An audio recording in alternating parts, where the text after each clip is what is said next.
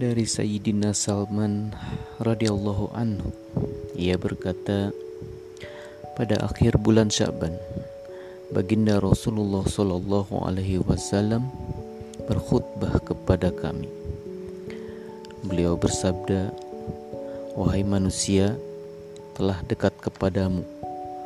Bulan agung lagi penuh berkah. Bulan yang di dalamnya terdapat satu malam yang lebih baik daripada seribu bulan. Bulan yang di dalamnya Allah Subhanahu wa Ta'ala menjadikan puasa sebagai fardu dan bangun malam sebagai sunnah. Barang siapa mendekatkan diri di dalamnya dengan beramal sunnah, maka pahalanya seperti orang yang beramal fardu pada bulan lain. Barang siapa beramal fardu di dalamnya, maka pahalanya seperti orang yang beramal 70 amalan fardu pada bulan lain. Inilah bulan kesabaran dan pahala sabar adalah surga. Inilah bulan kasih sayang, bulan saat rejeki seorang mukmin ditambah. Barang siapa memberi makan atau berbuka kepada orang yang berpuasa, maka itu menjadi ampunan bagi dosa-dosanya dan menjadi sebab selamat dari neraka dan mendapat pahala yang sama dengan orang yang berpuasa yang diberinya makanan untuk berbuka tanpa mengurangi pahala orang itu sedikit pun. Mereka berkata, "Ya Rasulullah, tidak setiap kami memiliki makanan untuk diberikan kepada orang yang berbuka puasa."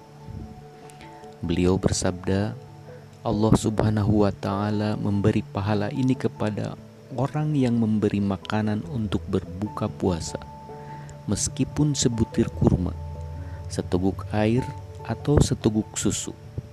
Tidak harus sampai kenyang.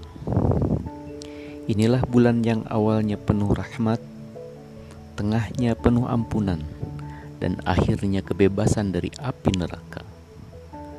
Barang siapa meringankan beban hamba-hamba sahayanya, juga para pembantunya pada bulan itu, maka Allah Subhanahu wa Ta'ala akan mengampuninya dan membebaskannya dari api neraka. Perbanyaklah empat amalan pada bulan itu. Dua di antaranya meridokkan Tuhanmu dan dua lainnya kamu pasti memerlukannya. Adapun dua perkara yang dengannya kamu meridokkan Tuhanmu adalah bersaksi bahwa tiada Tuhan yang berhak disembah selain Allah Subhanahu wa taala dan memperbanyak memohon ampunannya. Dua perkara yang kamu pasti memerlukannya adalah kamu memohon surga kepada Allah Subhanahu wa taala dan kamu berlindung kepadanya dari api neraka.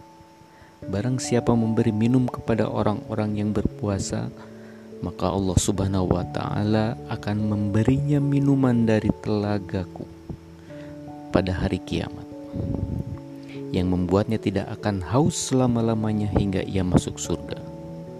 Hadis riwayat Ibnu Huzaimah, Baihaqi Ibnu Hibban dari kitab At-Tarqib